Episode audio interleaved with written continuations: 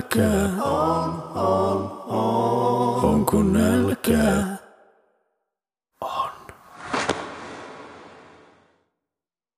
Haamuhyppy. Neljäs luku.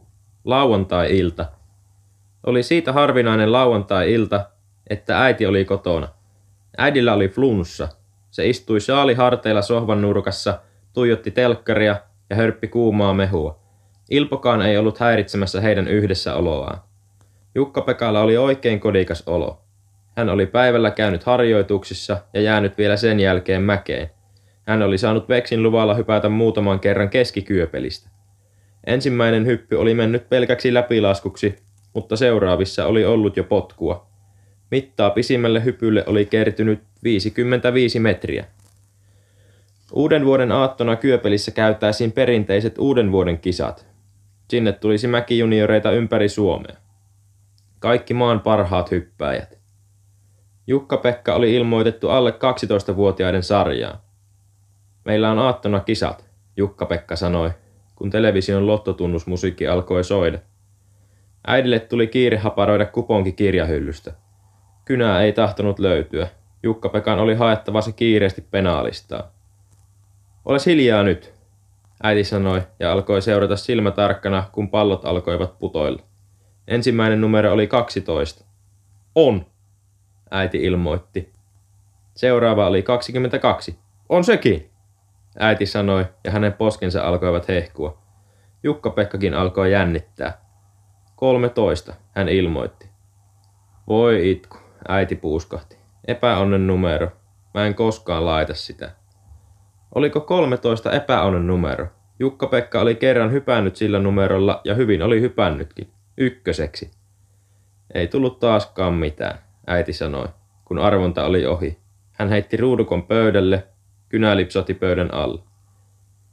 Ei päästä kiinni omaan asuntoon eikä maailman ympärysmatkalle.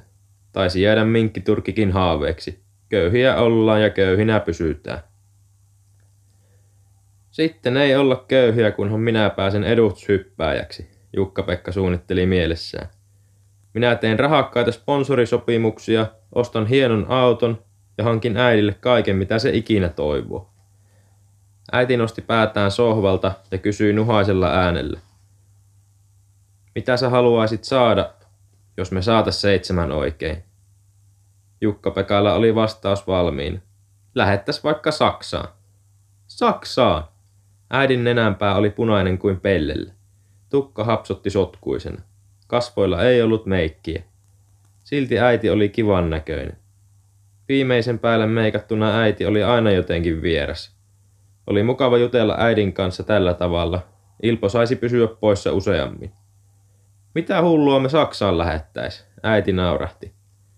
Jukka-Pekka jyrsi kynttään. Tuntui taas nolostuttavalta ruveta puhumaan isästä. Et kai se Ressu kuvittele, että löytäisit sun isäs sieltä. Äidin naurahduksessa oli pilkallinen sävy. Se on turha toivo. Helpommin me saadaan lotossa täysosuma, kun löydetään sun isäs. Jukka-Pekka olotti. Miksei hän saanut uneksia isänsä tapaamisesta, jos äitikin uneksi lottovoitosta? Mahdottomia asioita molemmat. Kyllä Jukka-Pekka sen käsitti, mutta ainahan tapahtui ihmeitä. Urheiluruutu alkoi. Jukka-Pekan sydän kiihtyi, kun ruutuun välähti kuvia Karmis mäen harjoituksesta. Harjoitusten paras oli Matti Nykään, tietysti. Tulisit aattona katsomaan Kyöpeliin kisoja. Ei ne maksa mitään. Ne on nappulakisat, Jukka-Pekka pyysi, kun urheiluruutu päättyi. Jos ei ole hirveän kova pakkanen ja jos Ilpo lähtee kyyditsemään, äiti lupautui Jukka-Pekan suureksi yllätykseksi.